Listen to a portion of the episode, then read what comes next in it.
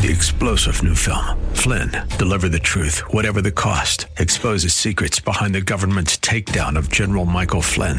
Flynn knew what the intel world had been up to. He ordered the first audit of the use of contractors. This set off alarm bells. He told the truth. He was the most dangerous person for Donald Trump to hire. They had to get rid of Flynn. Flynn, deliver the truth, whatever the cost. Available now. Watch it today. Go to salemnow.com. Salemnow.com. Welcome to the Georgene Rice Show podcast. This program was originally broadcast live on 93.9 KPDQ. We hope you enjoy the show.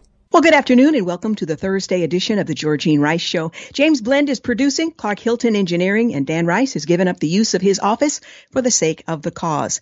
In our second hour today, we're going to uh, talk with Os Hillman. He's the author of 31 Decrees of Blessing for your work life. That's coming up in the second hour of today's program. Well, the National Weather Service has issued an excessive heat warning. It starts on Saturday. It goes through Monday. Hot temperatures continue through next week. So if you are an Oregonian, you like the cold, wet weather, this is not going to be for you. Well, no change in the forecast uh, for the upcoming heat wave. This is a highly unusual pattern for June, certainly here in the Pacific Northwest and the Portland metro area.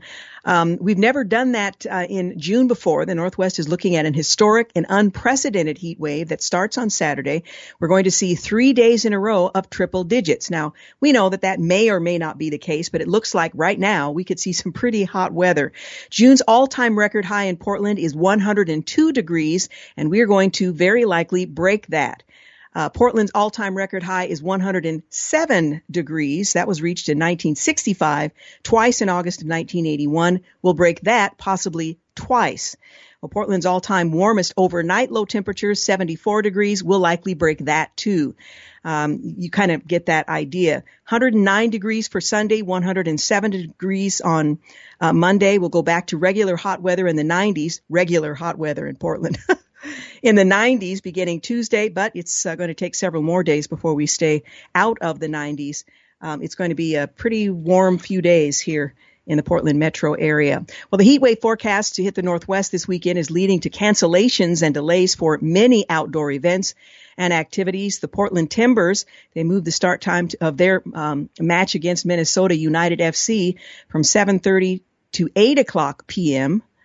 Um, that's on Saturday. Some food carts have already decided that they're going to close. Uh, it's just uh, not uh, feasible to be in a hot food cart trying to prepare hot food. Um, the Adaptive Cycle Resource Fair, which was scheduled for Saturday, was postponed because of the heat. The event's meant to teach people that the benefits of cycling with Parkinson's. A new um, uh, date has not yet been set, but that will be rescheduled uh, with the nonprofit Parkinson's Resources of Oregon. On the other hand, the Portland Night Market plans to remain open Friday and Saturday, but uh, we'll take extra precautions to keep visitors cool. Outside, we've got sunshades, a big uh, misters, lots of fans, and inside we've got lots of swamp coolers. So they're planning to accommodate for the hot weather as well. Well, health officials are asking the public to have a cooling plan in place ahead of the triple digits we're expecting. County health officials are urging people to take forecasted record breaking heat very seriously. Um, we know that heat kills. That's a quote from Multnomah County Health Officer Dr. Jennifer Vines. She's worried that people could die, and if they're not prepared for the heat wave this weekend, that may well be the case. In our Union Gospel Mission Radiothon, it was mentioned several times that this is a real threat for the homeless population, our neighbors on the streets in the Portland metro area. And one of the things that Search and Rescue is going to be doing over these next several days is providing water where needed. Uh, once again, um, the Multnomah County Health Officer, Dr. Jennifer Vines, says, I don't use that word lightly, uh, but when we look at the forecast, that's solidifying into the triple digits with a high of 107 on Sunday, plus not so much cooling in the evenings. There's not really a break for our bodies to recover from the heat. Well, starting Friday through at least Monday, Multnomah County is going to open three cooling shelters from 1 p.m. to 9 p.m. They're asking people to make a note of them now. And in fact, if you see someone who's struggling, you might want to make note for that possibility in the future. You can refer them. The Oregon Convention Center in Northeast Portland Multnomah County's Arbor Lodge Shelter on North Lombard Street in North Denver, and the Sunrise Center at 18901 uh, East Burnside in Gresham. So you've got Portland, uh, uh, I should say Northeast Portland, North Portland, and in Gresham. Now, the county may open additional cooling centers. Anyone that needs transportation to a shelter should call 211 Updated information on cooling shelters will be posted uh, throughout the next several days. Vine said Multnomah County shelters have a uh, no turn away policy. We don't want people suffering heat illness or exhaustion outside our doors. Uh, Vines added that volunteers would be checking uh, the shelters for proper ventilation and asking guests to observe social distancing and to wear masks, which will only exacerbate the uh, very uncomfortable uh, conditions. COVID precautions take a back seat for these next few days where heat is really the main um, health threat, Vine says. In Clark County, COVID is creating a dilemma when it comes to cooling shelters. A lot of the locations there that they normally use for cooling centers aren't available.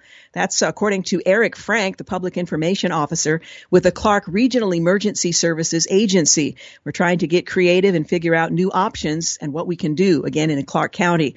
Well, Frank said that uh, count, the county rather hopes that by Thursday, sometime today, we would release a list of cooling shelters that will be available. In the meantime, they're asking those who can to offer building space to meet the need. We're really looking at our faith-based organizations and businesses that are willing to step up and open their doors and help us out during these record hot days.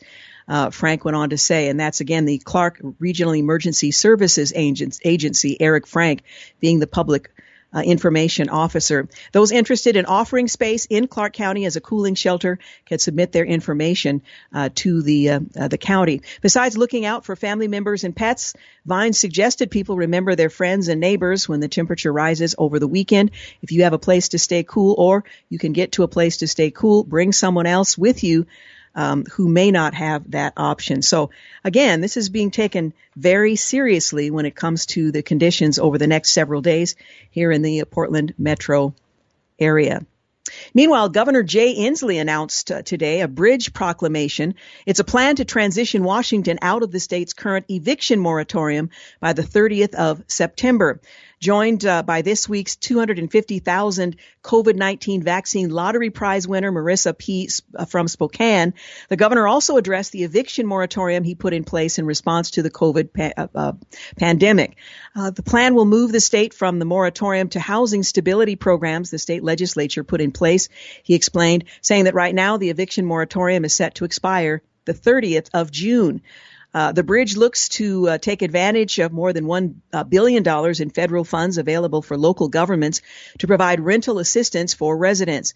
It also anticipates programs approved by the state legislature, including the eviction resolution pilot programs and the right to counsel program for uh, indigent tenants. Well, Surfside Mayor Charles Burkett said on Thursday that the worst has yet to come after the devastating collapse of a Champlain Towers in South Florida. The Surfside, uh, Florida mayor saying the tragedy is beyond any of our imaginings. We got the call at about two o'clock this morning. We came out we've got a modern building that just collapsed. A large modern building, 12 stories, 130 unit condominium on the ocean just collapsed.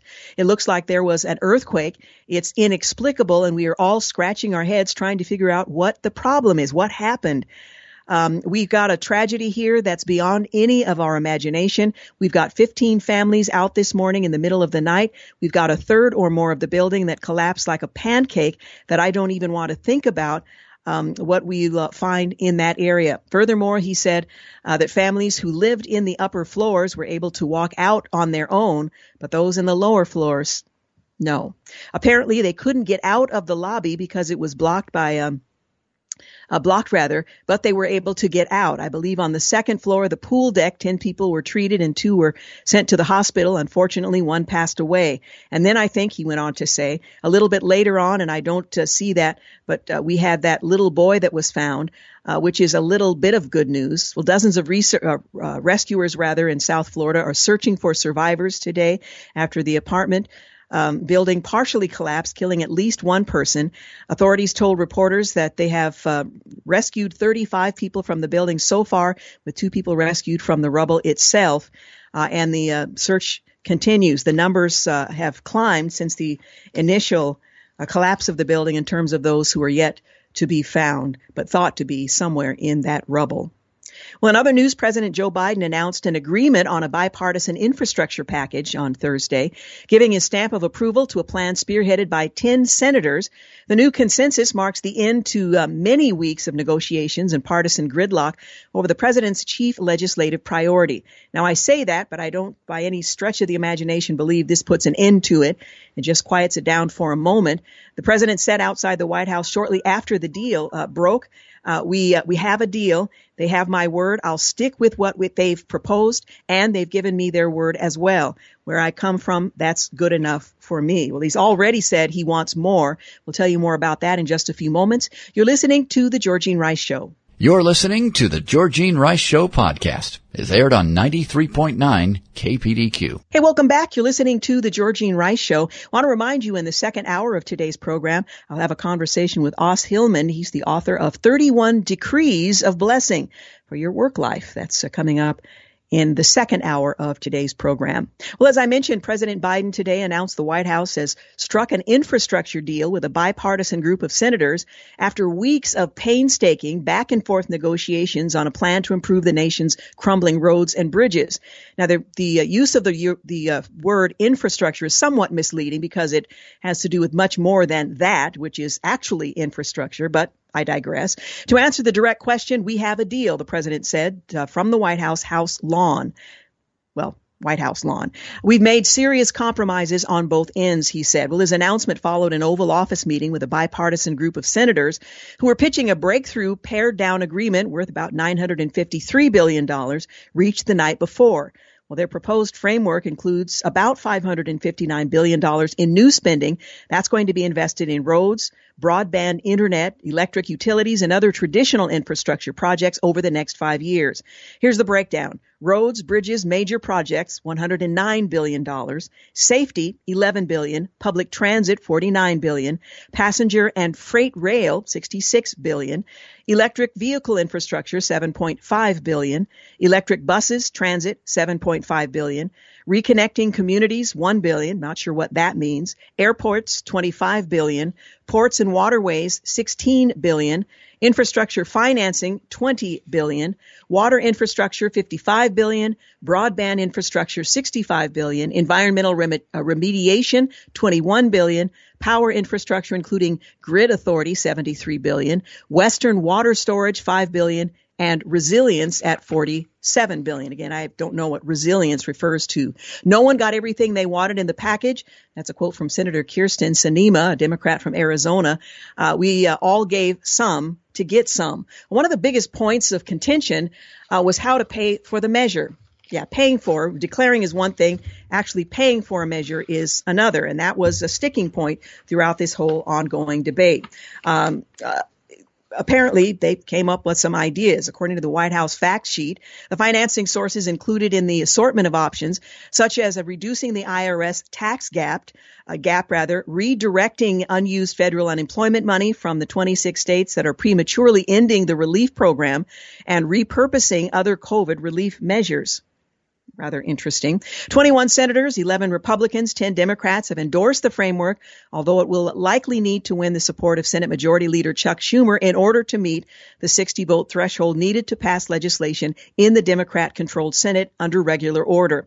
Well, Schumer and House Speaker Pelosi, they met with uh, President Biden on Wednesday night. They've indicated that they will support a bipartisan plan, but with the caveat that Democrats independently pursue a larger reconciliation package that includes trillions in funding for issues like elder and child care, education, healthcare, and climate change. Without the promise of a forthcoming reconciliation bill, some Democrats have questioned whether they're going to support a slimmed down bipartisan bill. There ain't no infrastructure bill without a reconciliation bill. That's a quote from Nancy Pelosi speaking to reporters earlier today. Well, President Biden threw his weight behind this strategy during a White House press conference later in the day, telling reporters he would not sign the bipartisan proposal without a separate human infrastructure and climate change package that includes his other economic priorities.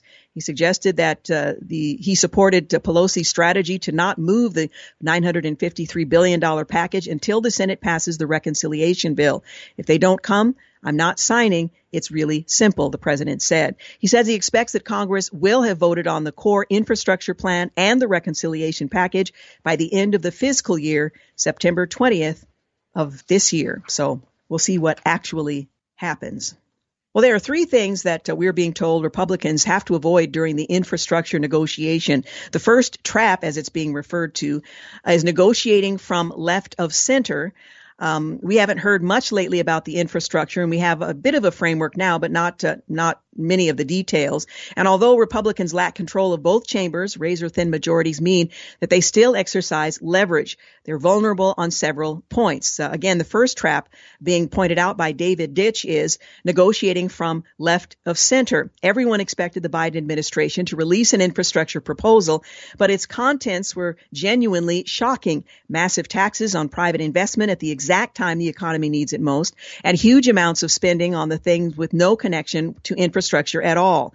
With the Biden plan being far left of the long-standing bipartisan status quo, Republicans have struggled to make headway during the negotiations. So that's one of the pitfalls or the traps. Another is producing a bipartisan boondoggle. The development of bipartisan infrastructure proposals is reminiscent of what happened with the COVID-19 stimulus in late 2020. House Democrats produced a, ha- a, hard left stimulus bill, and for months, Speaker Pelosi refused to budge from demands for trillions of dollars in unjustified spending. That stalemate was broken in December when a bipartisan group formed to craft a package that was uh, smaller than what Ms. Pelosi wanted, but still very large. The new package was bipartisan, but it wasn't a good policy. Instead, it was loaded with special interest bailouts and unnecessarily handouts to um, state and local governments. So that's another trap. The third, allowing a reconciliation backdoor. Already the president has said he will not accept um, the infrastructure without reconciliation.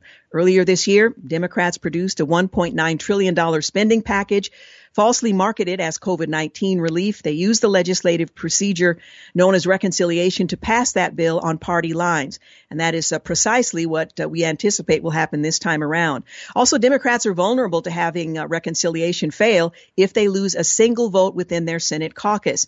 Thus, Democrats have a very strong incentive to work with Republicans on the issue.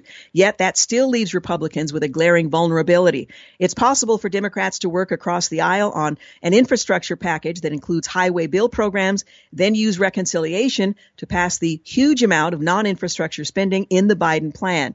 Uh, Senate Democrats are weighing up to $6 trillion in new spending, which would make it the largest bill in history. Most of that amount would go toward expanding the welfare state, not infrastructure. So what should Republicans push for during the infrastructure negotiations? Well, first, they have to receive strong public assurance that Democrats won't use reconciliation to get the remainder of their spending demands. That's already uh, proven to be uh, impossible given what we've already heard. Now, this could include uh, providing more flexibility to state governments and the private sector to raise and spend their own funds, reforming federal red tape that adds billions of dollars and years of delays to construction uh, costs, and focusing federal funds on projects that will generate value rather than checking political boxes. And finally, Republicans have to seek to rein in federal spending rather than rubber stamping yet another wasteful spending spree. Now, Congress has a tremendous opportunity to write an infrastructure bill that would put the public good ahead of political benefits. With whether or not that's actually going to happen, I'm doubtful, but hope springs eternal. I know that's a contradiction, but I'm trying to balance this out. It needs to avoid all the potential pitfalls along the way. But again, we're talking about politicians, so the possibility is, uh, well, slim to none. Well, Vice President Kamala Harris is finally heading to the border on Friday after months of bipartisan criticism. Well, the Vice President is set to visit the U.S. Mexico border. On Friday, the White House confirmed amid mounting criticism from both Republicans and some Democrats for not yet doing so following her appointment by the President to handle the root causes of migration. Well, the vice president is set to visit El Paso, Texas, accompanied by Homeland Security Secretary Alejandro Mayorkas. The vice president has come under heavy fire for the she has handled the role since being appointed to it three months ago. And while the White House has emphasized she is tasked with root causes of the migrant crisis, Republicans have criticized her repeatedly and some Democrats for not having visited the border at all with former Trump officials saying she needs to travel there to gain insight on the issues uh, that the border communities have been dealing with. Well, earlier this month, the vice president visited Guatemala and Mexico in her first trip outside the U.S. since being appointed by the president to help solve the massive spike in migration to the U.S. Mexico border in recent months. Of course, if you take a, a quick look at Biden policies, that would give you a quick explanation. Reversing those policies would give you a quick solution, but I doubt very seriously that's what the vice president will do. In other developments, former President Trump's upcoming border visit has forced the vice president's trip, Republicans say. Ted Cruz ripped the vice president after the border trip announcement. They realized, oh goodness, we got to do something. Use different words, words I don't use. Kamala Harris has gone 92 days without a visit to the border thus far. NBC's Lester Holt suggests that his uh, Kamala Harris interview is uh, what sparked her decision to finally visit the border. And the White House said it's an appropriate time for the vice president's border visit after the vice president dismissed it as a grand gesture. Politico is being panned for blaming the vice president's border visit on an unrelenting chorus of GOP critics Lester Holt might find that um, somewhat demeaning. Hey, you're listening to the Georgene Rice Show. Quick break. We'll be back. You're listening to the Georgene Rice Show podcast. It's aired on 93.9 KPDQ. Hey, welcome back. You're listening to the Georgene Rice Show. Well, on Governor Newsom's recall effort, California officials verify more than 1.7 million signatures in other words, it's moving forward. Well, California's effort to recall Governor Gavin Newsom has succeeded in forcing a new election within 90 days following the validation of more than 1.5 million signatures, according to state officials. The California Secretary of State's office confirmed the tally Wednesday evening. The recall petition garnered over 1.7 million signatures, of which only 43 were withdrawn, leaving the effort well above the 1.5 million threshold. A sufficient number of verified recall signatures had previously been reached by recall proponents in April, the Secretary of State's office announced in a statement. However, in accordance with California election law, voters were given a 30 day period from the 26th of April through the 8th of June to request county officials remove their signatures from the recall petitions. Sadly, only uh, upwards of 40 to 50 individuals chose to do so. Well, the next phase of the recall process is now in the hands of the state's Department of Finance, which is tasked with estimating the cost of a special election. In other developments, NPR found that uh, Gavin Newsom misled and overstated California's wildfire prevention efforts his response has faltered, they reported. And Newsom says California will pay off unpaid rent accrued during the coronavirus pandemic. Well, Britney Spears has requested that her conservatorship end, saying, I just want my life back. Spears was speaking out about her conservatorship. The 39 year old, 39, she's 39, Wow, that makes me feel, oh, I don't know, 65.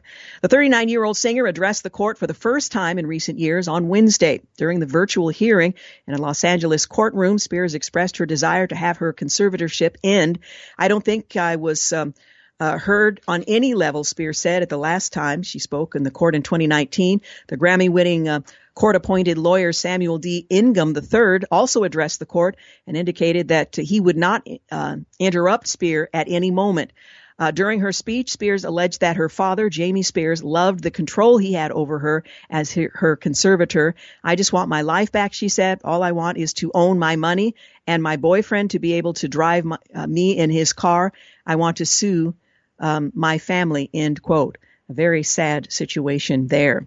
Well, an apartment building near Miami partially collapsed. Emergency crews were called to the scene. Uh, many are still uh, declared missing. A Florida police officer is uh, critical after being shot in the head. A manhunt is underway for the coward suspect. And President Biden touts a new crime prevention strategy focused on gun control.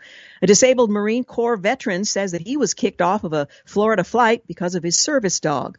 In business, John McAfee was found dead after a Spanish court approved extradition to the United States, a bipartisan infrastructure group plans to present a proposal to the president. They've done that. He's accepted it. Fannie Mae and Freddie Mac shares cratered after a Supreme Court ruling, and Fed officials say the temporary inflation surge may last longer than thought. Warren Buffett says he's halfway to his goal of distributing his wealth to charity. President Biden to gun owners. You need nuclear weapons to take on the government. When a rambling, inaccurate speech on gun control, that's what the president said. Democratic Congressman Eric Swalwell added this bizarre tweet, and it would be a short war, my friend. The government has nukes, too many of them, but they're uh, legit. I'm sure if we uh, talked, we could find common ground to protect our families and communities. Really? We're talking nuclear weapons against citizens of the United States? In the gun control debate? Well, from the New York Post editorial board, he slurred his words. He called the ATF the AFT. At one point, he talked about the history of the Second Amendment and the blood of patriots before concluding that someone would need nuclear weapons to take down the government. If you weren't uh, confused, you were horrified. From the Babylon Bee, which is, of course, a satirical um, a group, you'll never beat the government with just guns, says um, a party that also believes government was almost toppled by unarmed mob on January 6th. very well, uh, very well put. Democrats are suddenly okay with voter ID requirements. Now, this is, from my perspective, comical. Remember when it was declared racist by Democrats in the media? Well, now that Democrat Senator Joe Manchin's compromise includes voter ID, Democrats are seeing no issue with it at all. So what was once considered racist has now suddenly become perfectly acceptable. Not only that, but reasonable for the protection of our voting system. Well, the BBC reports a heartbreaking condition at a child migrant camp. Now, you're not going to read that in the media today because you have a Democrat in the White House. But from the BBC story, the U.S. media is choosing to ignore. At a U.S. border detention center in the Texan desert, migrant children have been living in alarming conditions where disease is rampant, food can be dangerous, and there are reports of sexual abuse. An investigation by the BBC has found through interviews with staff and children. From Brit Hume, this is what happens when you tell them not to come, but they continue to come anyway, believing with good reason that uh, if they come, they will get in. Good for the BBC for covering this. Meanwhile, long after Biden deemed her the woman in charge of the border, the vice president is finally planning a trip, uh, a visit there that's uh, due tomorrow. Well, Democrats are stepping up their efforts to appear tough on crime. As I mentioned yesterday, that's an issue they're concerned about with the midterm elections approaching.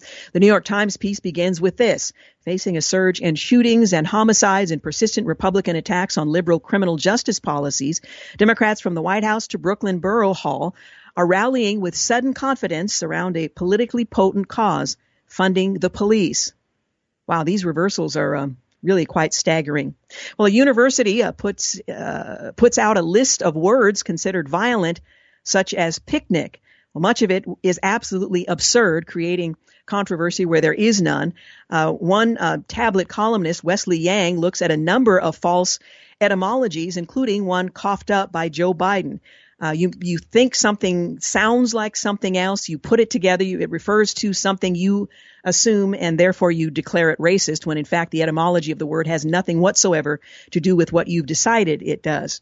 Meanwhile, Bet, Brett Favre has blasted the Olympics for allowing a man to compete against a woman or women. The Hall of Fame quarterback said, it's a man competing as a woman. That's unfair. Favre must now prepare for the cancel culture attacks.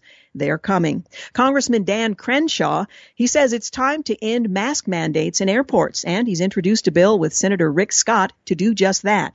San Francisco plans to require all city workers to get the COVID vaccine or they'll be fired. Freedom only goes so far as, well, San Francisco.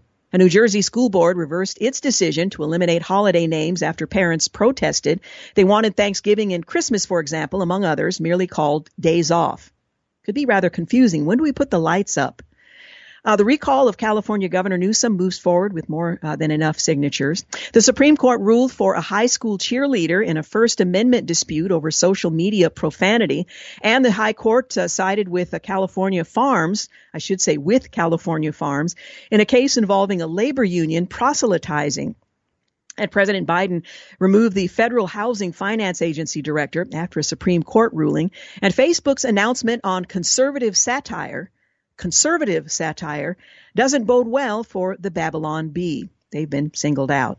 Well, in the annals of the social justice caliphate, an FAA panel uh, recommends changing terms like cockpit and man-made to gender neutral equivalents. I know I feel a lot better just thinking about it. A Teddy Roosevelt statue is being removed from outside the American Museum of Natural History over complaints of racism and colonialism. I, I, I guess I'm, um, it's rather interesting to me. I'm flattered that they think we know enough of our history to even understand that Teddy Roosevelt, what role he may have played. So I guess that might be somewhat flattering. They overestimate people's understanding of our own history. IKEA Atlanta is apologizing for their Juneteenth menu that included fried chicken and watermelon. That apparently is supposed to be insulting if you happen to be celebrating the emancipation of African Americans on Juneteenth. I'll leave that for another day. Around the nation, data suggests a likely link between COVID mRNA vaccines and a rare heart issue in teens, and the U.S. trust in news is the world's lowest. Well, red state recovery, more jobs, lower unemployment. Rather interesting. Hong Kong's last pro-democracy newspaper, Apple Daily, will close. For the record, the, the uh, communist shutdown of Hong Kong's last free press is an indictment of Western fools. I need to take a break here in a moment, but before I do, I'm going to squeeze in um, some of the uh, events that took place on this. Well, actually, I'll wait for our next segment on this day in history. You're listening to the Georgene Rice Show. We'll be back. You're listening to the Georgene Rice Show podcast. is aired on 93.9 KPDQ. Hey, welcome back. You're listening to the Georgene Rice Show. Well, on this day in history, 1947, what's regarded as the first modern UFO sighting takes place at, uh, as private pilot Kenneth Arnold, an Idaho businessman, reports seeing nine silvery objects flying in a weaving pattern near Mount Rainier in Washington. 1957, the U.S. Supreme Court in Roth versus United States rules 6 to 3 that obscene materials are not protected by the First Amendment. 1983, the shuttle uh, Challenger, the Space Shuttle Challenger carrying America's first woman in space, Sally Ride, coasts to a safe landing at Edwards Air Force Base in California. 1992, the Supreme Court in a 5-4 decision strengthens its 30-year ban on officially sponsored worship in public schools, prohibiting prayer as a part part of graduation ceremonies.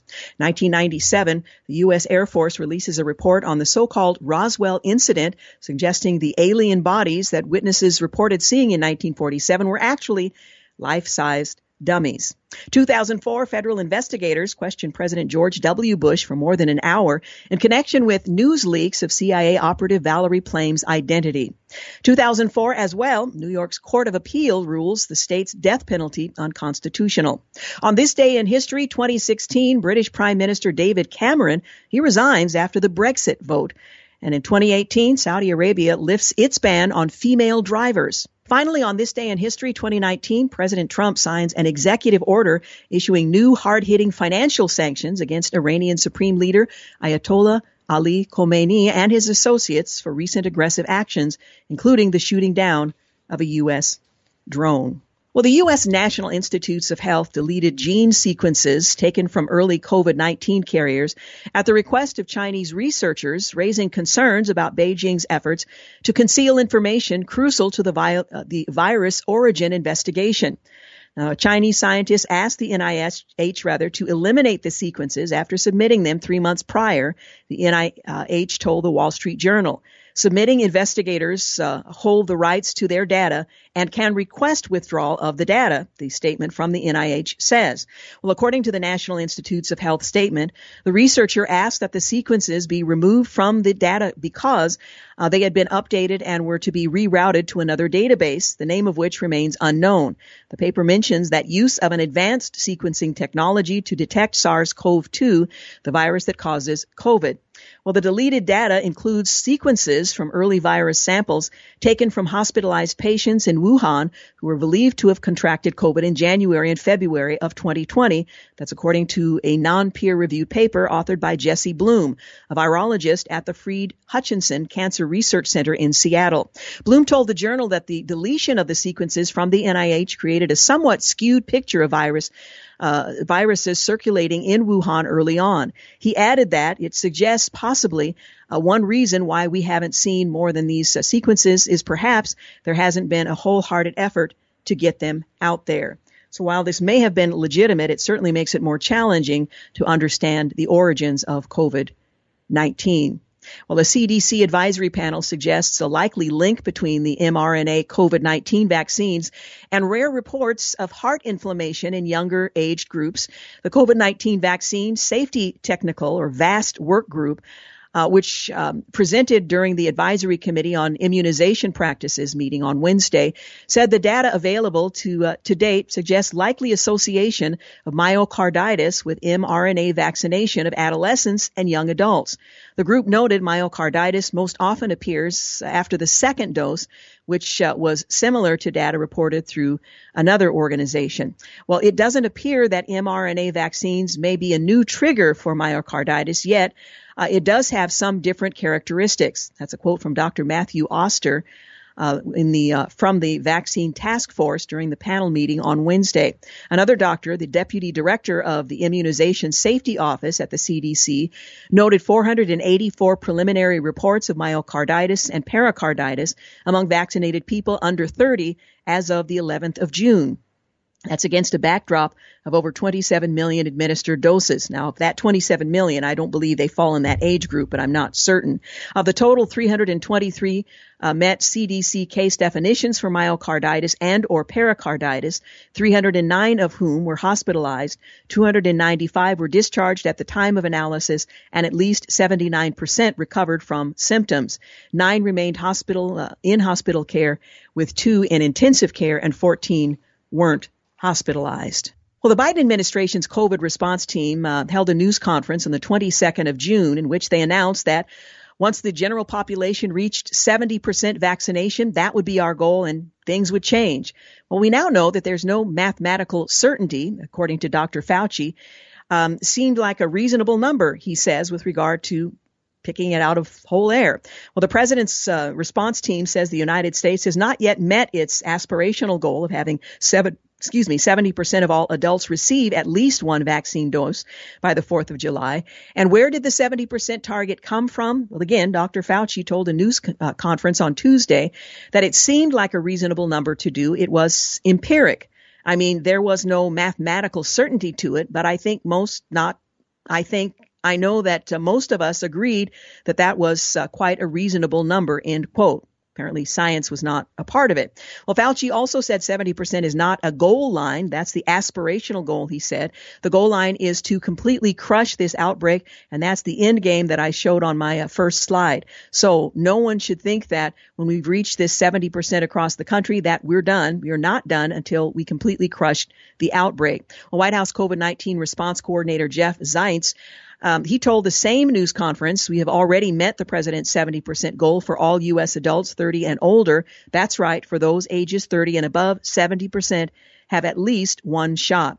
The problem, Zients said, is younger adults. And given what I've just um, uh, said, uh, we've learned about its impact on some uh, younger people and their uh, hearts, myocarditis, or um, the other version of it. Uh, that may explain at least some reluctance. Meanwhile, once dismissed as a conspiracy theory, today a 60% majority believe that COVID-19 was created by scientists and leaked from a lab in China. That's according to a new Fox News survey. Now, I just want to clarify, I don't believe for a moment that the outcome of a poll, which is always limited in scope, somehow reveals the truth. But it does tell us what people's perception is based on information, misinformation, misleading and confusing information that's come out over the last, um, what, year and a half. Well, that majority is largely comprised of 79% of Republicans, 58% of independents who blame a lab leak. 41% of Democrats agree, while 46% believe the virus evolved from nature. No direct scientific evidence has been made public that conclusively proves either perspective, but there are reasons for that as well. In other news, Senate Republicans blocked a sweeping legislation on election and campaign finance reform that Democrats said is crucial to ensuring voting rights and saving democracy, but Democrats blasted as a partisan federal takeover of elections. The For the People Act, as it was so aptly called, needed 60 votes to clear the procedural vote in the Senate on Tuesday, but Republicans filibustered, killed the legislation from advancing to debate. No Republicans joined with the 50 Democrats on the motion to proceed. Senate Minority Leader Mitch McConnell said the Republicans would uh, won't stand for Demo- uh, for Democrats' attempt to impose new voting standards on states that would rig elections in their favor. He called the substance of the nearly 900 page bill rotten to its core. Republicans took issue with imposing federal standards on state elections that they said would weaken state ID requirements. They also uh, opposed uh, starting a new public finance system for congressional elections and politicizing the Federal Elections Commission that enforces campaign finance laws. Even GOP moderate Senator Lisa Murkowski of Alaska said she couldn't support the partisan federal takeover of the election system. In a floor speech, she said she'd back elements of the bill and will co-sponsor the separate John Lewis Voting Rights Act, but can't back Democrats' one size fits all reform. Now we're being told that Uh, while that particular version failed, the one that's coming may be worse in some elements. We'll continue to follow that story. You're listening to the Georgene Rice Show. We need to take a break for news and traffic here at the top of the hour. When we return, we'll hear from Os Hillman, author of 31 Decrees of Blessing for those uh, for your workplace. That's coming up. You're listening to the Georgene Rice Show. You're listening to the Georgene Rice Show podcast. It's aired on 93.9 KPDQ. Hey, welcome back. You're listening to the second hour of the Georgene Rice Show. Coming up in our next couple of segments, we're going to talk with Os Hillman. He's the author of 31 Decrees of Blessing for Your Work Life. The book is published by BroadStreet Publishing, and he'll join us in our next couple of segments. Well, the Supreme Court ruled in a unanimous decision on Monday that the NCAA has illegally restricted education based benefits that could be used as compensation to student athletes. Well, the case was brought by current and former student athletes who played college football as well as men's and women's college basketball. They sued the NCAA and 11 conferences, claiming that the rules restricting compensation violated antitrust laws. The lower court ruling maintained the NCAA's rules of generally forbidding payment to student athletes while allowing the education related aid. The students accepted this, but the NCAA fought it, eventually bringing the case to the higher court. Well, to the extent the NCAA means to propose a sort of judicial or uh, judicially ordained immunity from the terms of the Sherman Act for its restraints of, of trade, that we should overlook its restrictions because they happen to fall at the intersection of higher education, sports, and money, we cannot agree. End quote. Well, that's Justice Neil Gorsuch writing the court's opinion. Gorsuch made clear that the athletic organization can still enforce rules that forbid schools from paying students salaries or giving them outlandish gifts to lure them to their programs. Under the current decree, NCAA is free to forbid in-kind benefits unrelated to a student's actual education. Nothing stops it from enforcing a no Lamborghini rule, he said. Justice Brett Kavanaugh, in a concurring opinion, took the NC 2A to task, arguing that even the remaining restrictions are questionable. I add this concurring opinion to underscore that the NCAA's remaining compensation rules also raise serious questions under the antitrust laws, Kavanaugh wrote, uh, making clear that the court's decision does not address the legality of those rules because they were not at issue on appeal. Kavanaugh went on to make a case against those remaining rules. So this may not be the end of that very controversial story. Well, the Supreme Court also ruled on Wednesday that a Pennsylvania school district infringed upon a student's right to free speech by penalizing her for expressing a profanity laced social media message off school premises. Justice Clarence Thomas dissented from the eight justice majority. Justice Stephen Breyer penned the majority opinion, stating that it might be a t- it might be tempting rather to dismiss the student's words as unworthy of the robust First Amendment protections discussed herein, but sometimes it's necessary to protect the superfluous in order to preserve the necessary. As established by precedent, students do not shed their constitutional rights to freedom of speech or expression, even at the schoolhouse gate, Breyer affirmed.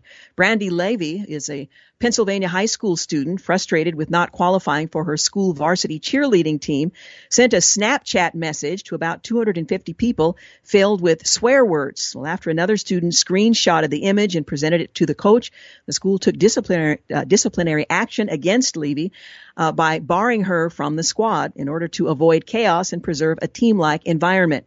Well, the photo depicted Levy and her friends with a uh, with their middle fingers in the air, as well as a chain of curse words referring to her situation. I won't even attempt to characterize what was said. She filed a lawsuit against the school district claiming it violated her First Amendment liberties. A three-judge uh, bench at the United States Court of Appeals for the Third Circuit in Philadelphia handed her a win, arguing that public schools cannot punish students for speech outside school grounds. However, disruptive speech, uh, such as words inciting violence or unrest, can be prohibited with threat of penalty if on school campus, the court said.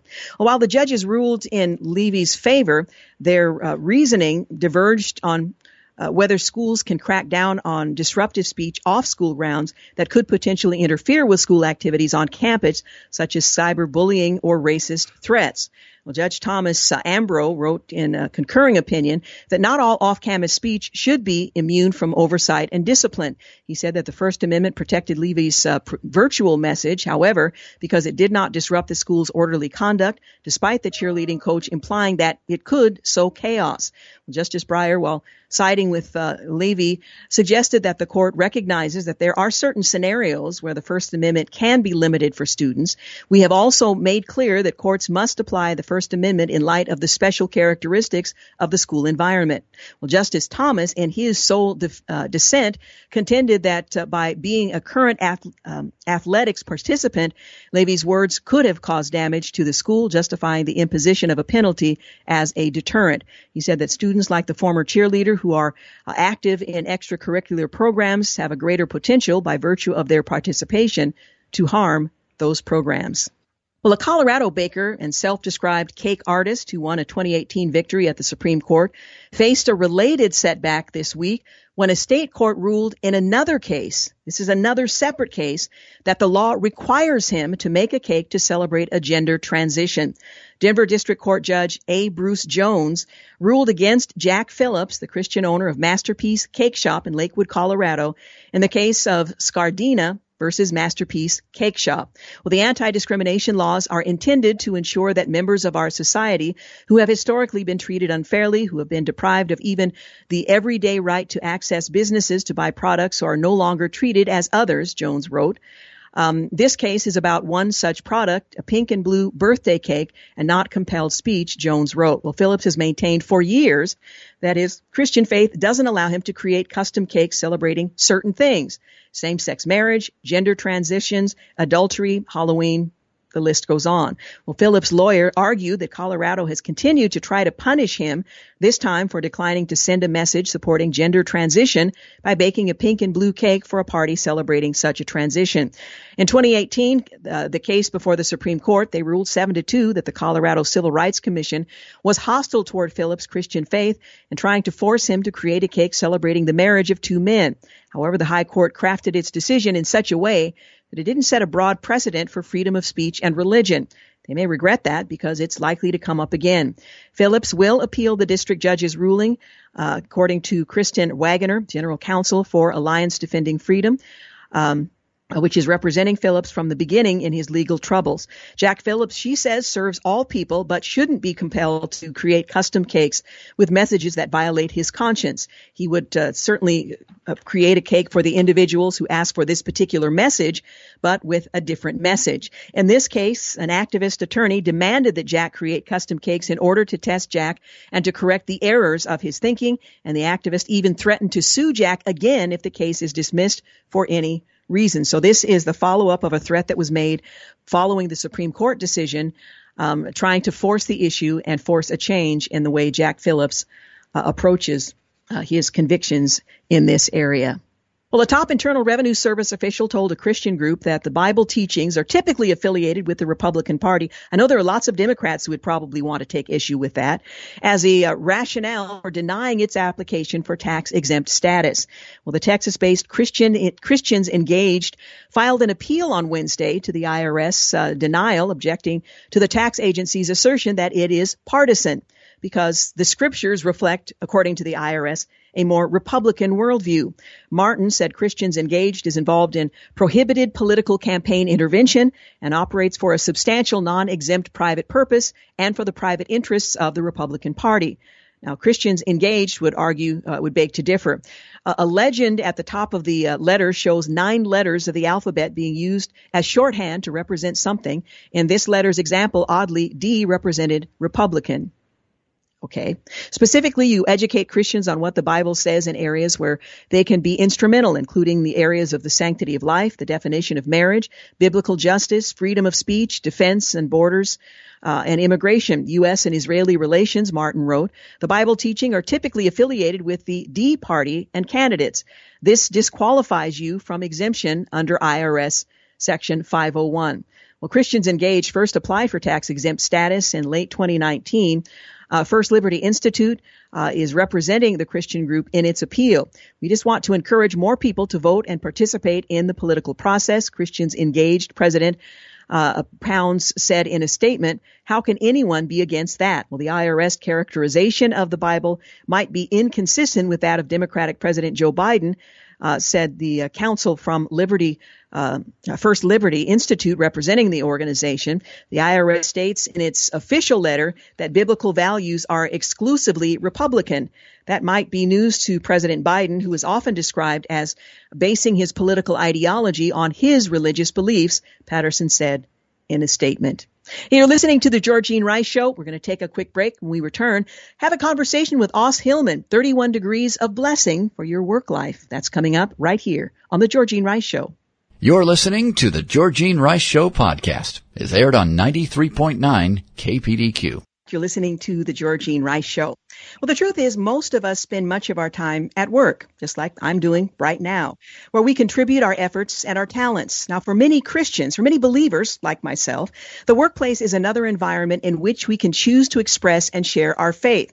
How do we do that effectively? Well, my next guest, Os Hillman, is the author of 31 Decrees of Blessing for Your Work Life. He believes it's critical for Christians to pray for God's presence in their workplace and to utilize His Word to ensure success and impact. He's the president of Marketplace Leaders and teaches readers that blessings can come from praying decrees when we pair those decrees with both a maturity in faith and leading uh, by the Holy Spirit. In 31 Decrees of Blessing for Your Work Life, Hillman shares 30 31 biblical promises uh, to decree over your career, your coworkers, your community, and your family.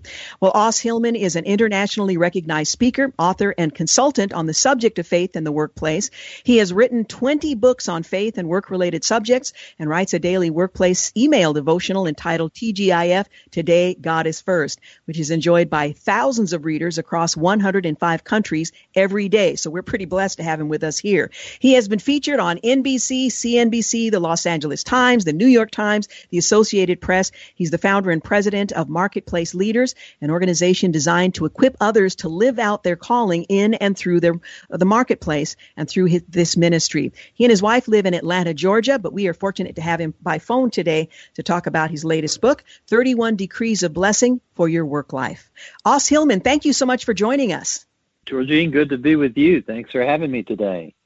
Well, I so appreciate it. You are considered an expert on topics related to faith in the workplace. And I just want to begin by talking about the notion of faith in the workplace because there's a tendency to sort of uh, delineate. Okay, faith belongs in my home; it belongs in the uh, in the church, but not necessarily in the workplace. Can you talk about uh, the the harm in um, compartmentalizing life so that the work uh, environment is something separate when it comes to our faith in the minds of some and don't see how that one can live out one's faith in the workplace.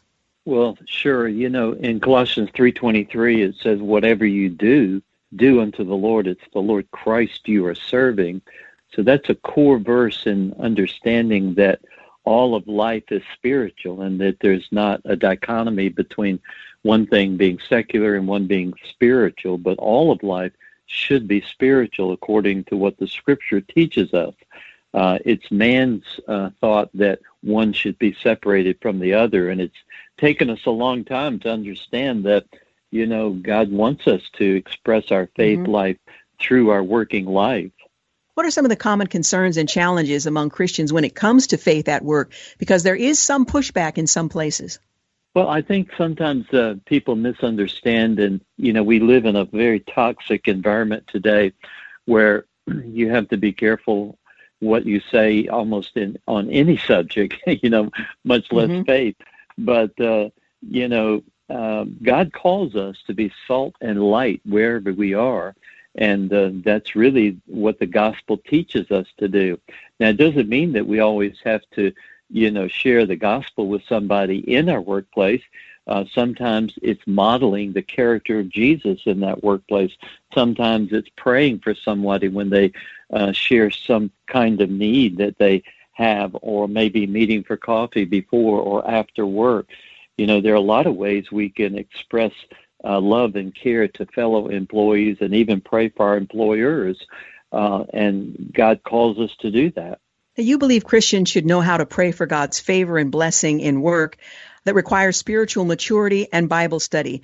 Um, you make an important distinction between that and, and declaring things in the sort of the name it and claim it uh, worldview. Can you talk a little bit about why it's important for believers to pray for God's favor and how to go about that in a way that's consistent with what the scriptures teach? Sure. For most Christians, we, we have our toolbox of evangelism or devotions or giving or Bible study or worship or prayer. All of those are given But what I found was that people don't uh, uh, have a tool that I identified in this book uh, that's really identified in Job 22, 28 that says, Thou shalt also decree a thing, and it shall be established unto thee, and the light shall shine upon thy ways. We see uh, this, this example of decreeing in the Bible all the way back in Genesis, where God said, Let there be light, and then he said, Let there be oceans, and he basically decreed the, the earth into existence. God told Ezekiel to speak to the dry bones, and Moses was told to speak to the rock, and uh, Joshua was told to uh, speak to the walls after walking around them seven times. Jesus spoke to the fig tree, and uh, you know he also spoke to Lazarus to come out of the uh, tomb. Peter even spoke to the crippled man to get up. So there were examples where God led somebody to speak to something to cause a breakthrough. And that's what we're trying to help people understand about the Christian life that it's more than the do's and don'ts or following certain rules or you know the Christian life can be an exciting life and uh, there might be times where he might call you by leading of the Holy Spirit to actually speak to a situation that you find yourself in. Let's talk a little bit about the way the book is structured. Um, I know that uh, each day, uh, it's a devotional. Each day includes an encouraging devotion based on a spiritual truth.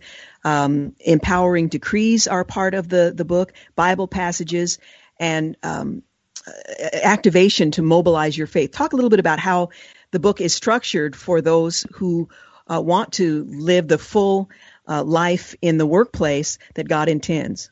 Yeah, there's 31 days, and each day starts out with a story, and each of those stories has a theme uh, for that day, and that theme is uh, represented by 10 decrees that are based on 10 scriptures, and uh, we encourage the reader to say those decrees out loud, and once they do that, they'll read the activation paragraph, which draws their attention to how do I apply that in my own situation. And we give uh, a prayer at the end and also an opportunity for them to share their thoughts. So it's a great devotional, especially for couples. My wife and I have gone through it together, and it, it gets your mind in the right place and uh, makes you more proactive about your faith. Now, can you give us an example? Because I don't want our listeners to imagine that um, this is some sort of magic formula that by looking at these few things and then reciting that thing that somehow you're producing an outcome. Help walk us through that so that listeners who don't have a copy in their hands understand what you're describing. Sure. Well, uh, in Matthew 16:19 it says, "I give you the keys of the kingdom. Whatever you bind on earth would be bound in heaven; whatever you loose on earth would be loosed in heaven." And also in Luke 17, it says, So the Lord said, If you have faith as a mustard seed, you can say to this mulberry tree, Be pulled up by the roots and planted by the sea, and it would obey you. You know, one time uh, several years ago when I was just starting to write books and get published, it was the, the internet was really just getting going, and I had to take a thousand copies of the book uh, to get this publishing contract. And so I agreed to do that, and I was working out of my home. And so I had this thousand copies of books down in my basement. There were several boxes of them. And uh, after several weeks, I noticed that I was only selling two or three books a week, and I didn't uh, didn't didn't think that was good. And so, um, one Saturday morning, I woke up, and all of a sudden, this verse out of Matthew uh, came to mind about speaking to your mountain. And I said, hmm. And so I walked downstairs and I laid my hands on my books and I said, In the name of Jesus, get out of the basement and go be a blessing to someone who can use these books. Well, I felt kind of funny doing that, but uh, nevertheless, I did it. And a strange thing happened that afternoon. It was Saturday when my business was closed. I actually got a phone call from a ministry in Dallas, Texas that ordered 300 books and it was a $3,000 order. And I said, wow, there's something to this. We're talking with Os Hillman. He is the author most recently of 31 Decrees of Blessing for Your Work Life. We're going to continue our conversation in a moment. You're listening to The Georgene Rice Show. You're listening to The Georgene Rice Show podcast. Is aired on 93.9 KPDQ. Welcome back. You're listening to The Georgene Rice Show. My guest is Os Hillman. He is the author of 31 Decrees of Blessing for Your Work Life. He is uh, the founder and president of Marketplace Leaders, an organization designed to equip others to live out their calling in and through the marketplace and through uh, this ministry. He also has written 20 books on faith and work related subjects and writes a daily workplace email devotional entitled TGIF Today God is first. Now, what are some of the topics that you cover in the book, which is uh, 31 Decrees of Blessing for Your Work Life, a devotional?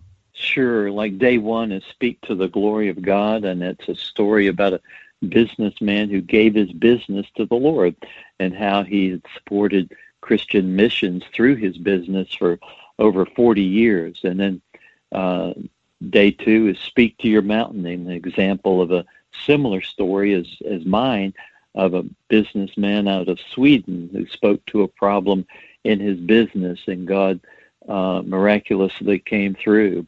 Another day is speak provision for the needy, where sometimes you have uh, financial needs and you need to speak to that. And uh, some, uh, we have another one on marriages and God's protection and innovation and new ideas. Uh, speak peace over conflicts, over team members and um, blessing over clients and customers. So there's 31 in all, and uh, takes about uh, 15 minutes to go through the entire uh, devotional. Yeah, for each chapter. Each day, each yeah. day, not all book. um, what are some of the responsibilities that business owners have to remember regarding, as you referenced a moment ago, helping the poor, tithing, making a cultural impact? In terms of their faith and their devotion and um, having an impact on the marketplace? Well, I think what we're trying to, to encourage business owners and people in the workplace is to what does it look like to manifest God's presence in the area of your calling? What does it look like to do banking from a biblical perspective? What does it look like to sell cars from a biblical perspective? So, what is the DNA of a Christian in the workplace, and it should be different. And uh, you know, the New York Times called me several years ago to do an interview that they were doing in their newspaper, and uh, the writers were confused. They said, "What's the difference between a Christian in the workplace and a non-Christian?" And I said, "Well, I believe there's four things that you can cite Christians in the workplace are different. One is they want to do their work with excellence. Two, they want to do it with integrity. Three, they want to do it with servant leadership. And four, they want to experience miracles in their work life. And uh, those things should be modeled in uh, how we do our work. Should be, yeah. it certainly should be. Now, um, I know for a lot of uh, folks, this has been a very difficult season. Uh, it's been a challenge for the last year and a half because of the pandemic. Um, what do you say to those whose success is uncertain, who are facing difficult times, and how God can use uh, them to further His kingdom through these challenging um, weeks and months? Absolutely. You know that. You know this has been a very um, interesting season for for many people. It's been a blessing. You know they actually thrived in it, but for other industries, it's been a very very difficult season for them. And so you know, but that's really business, isn't it? You know, we have ups and downs in our lives and uh, in our work life as well. And you know, the Bible speaks to that as well. You know, there was a a great Old Testament story where a widow came to Elijah and said, "You know, I'm on my last meal.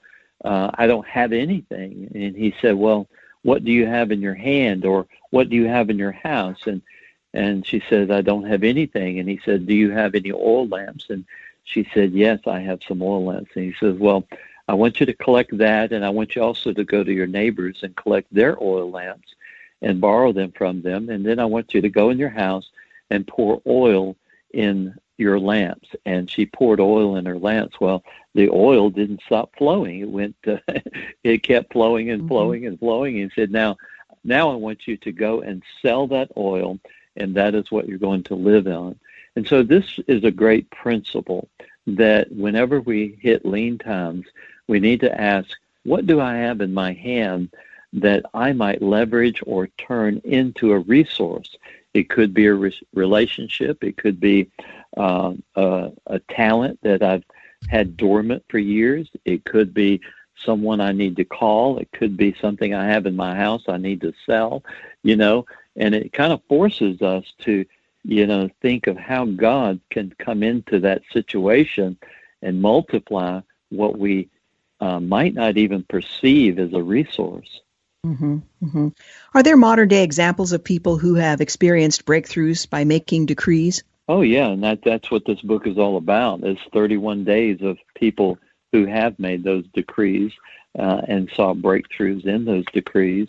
And uh, you know, I have a a mentor of mine that uh, had a plastics company, and he uh, had a thousand pallets of these plastic bags that fit over the hay bales that are shipped out uh, at at the harvest season. And they came in one day and realized that the bags that go over had turned into solid plastic. They, there had been a molecular breakdown in the plastic, and uh, his uh, president said, "Well, I guess our business is over. You know, this is this is our total year sales. You know." And so um, they went to prayer and they asked God about this, and the family, um, you know, prayed, and the Lord seemed to impress that they were to stand against that, and uh, that they were to uh, pray into that situation. They went out to the plant Sunday night and they laid hands on every pallet of a thousand bags, uh, a thousand pallets of bags, and and to their shock and amazement, the following morning on Sun Monday morning, the bags had reversed, and uh, the the inspectors who inspected the problem came back and proved that a miracle had taken place, and so you know these uh, things do happen, but you know so so often we we uh, become Monday morning atheist on Monday. Uh, we get all excited on Sunday, but don't realize that God cares about business and He cares about our work life, and uh, we have to change that. We're talking about the book 31 Decrees of Blessing for Your Work Life. My guest is Os Hillman, who is the founder and president of Marketplace Leaders. Tell us a little bit about Marketplace Leaders and how you uh, help others. We uh, help in- individuals understand that their work is a calling, and we do that through training and equipping. Uh, our devotional today, godisfirst.com, is a daily four minute devotional that simply helps people understand their calling in the workplace. And uh, we also set up a website for this book called 31decrees.com that helps them. Is actually a video that kind of helps them understand how to use the book and some of the stories in the book and how to decree uh, things into your own workplace and uh, learn this tool uh, that can be useful in your own work life. Again, 31decrees.com. That's the best way for them to follow up with uh, this book.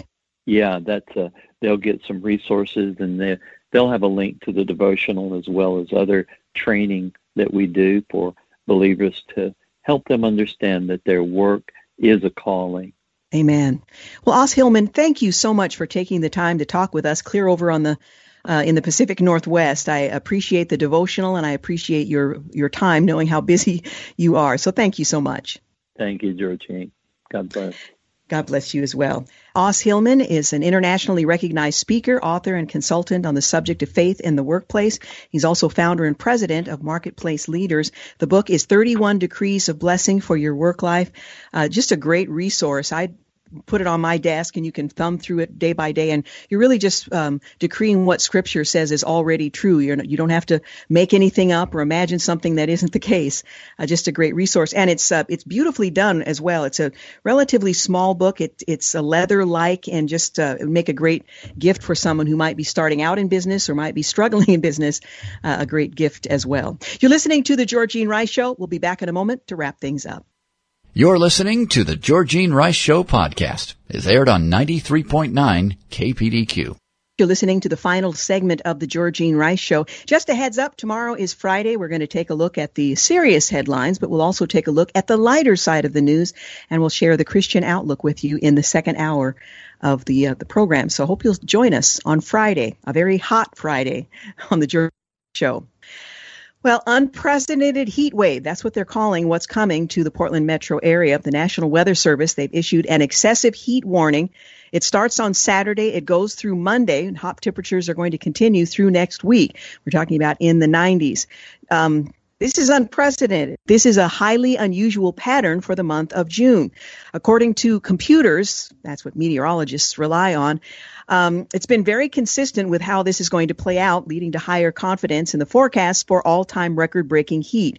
So, for those who are insiders and in the know, they say, yeah, we can get it wrong sometimes. This does not look like one of those times. The Northwest is looking at an historic and unprecedented heat wave Starting Saturday, we're going to see three days in a row of triple digits. We've never done that in June. June's all time record high in Portland is 102 degrees, so we're going to break that. Portland's all time record high is 107 degrees, reached once in July of 1965, twice in August in 1981. Uh, we're going to break that, possibly. Portland's all time warmest overnight low temperatures, 74 degrees, and we're likely to break that too. You get the idea. 109 degrees on Sunday, 107 degrees on Monday. Then we're going to go back to hot weather in the 90s. That's starting on Tuesday, but it may be several more days before uh, we stay out of the 90s. So um, it's going to be a hot one, and they're encouraging us to take that very seriously, particularly if we are vulnerable in some way or elderly. And I um, I've been thinking a lot about okay, we're not going to spend time in the backyard with uh, with mom, even with the fountains going and the sprinkler on. Uh, it's just not going to happen over these hot days. Well, the heat wave leads to closures and cancellations. Um, because it's been forecast, the Portland Timbers they're moving their start time. Uh, their match against Minnesota United FC from 7:30 to 8 o'clock p.m. I'm not sure how that makes a difference, except that I guess there's going to be the possibility of cooling off on Saturday. Some food carts have already decided that they're going to close. Uh, you can imagine trying to cook a meal in a tight enclosed place. That's because of how hot it can get inside those carts. Um, the adaptive cycling resource fair that was scheduled for Saturday, that's been postponed because of the heat. The event is meant to teach people the benefits of cycling with Parkinson's.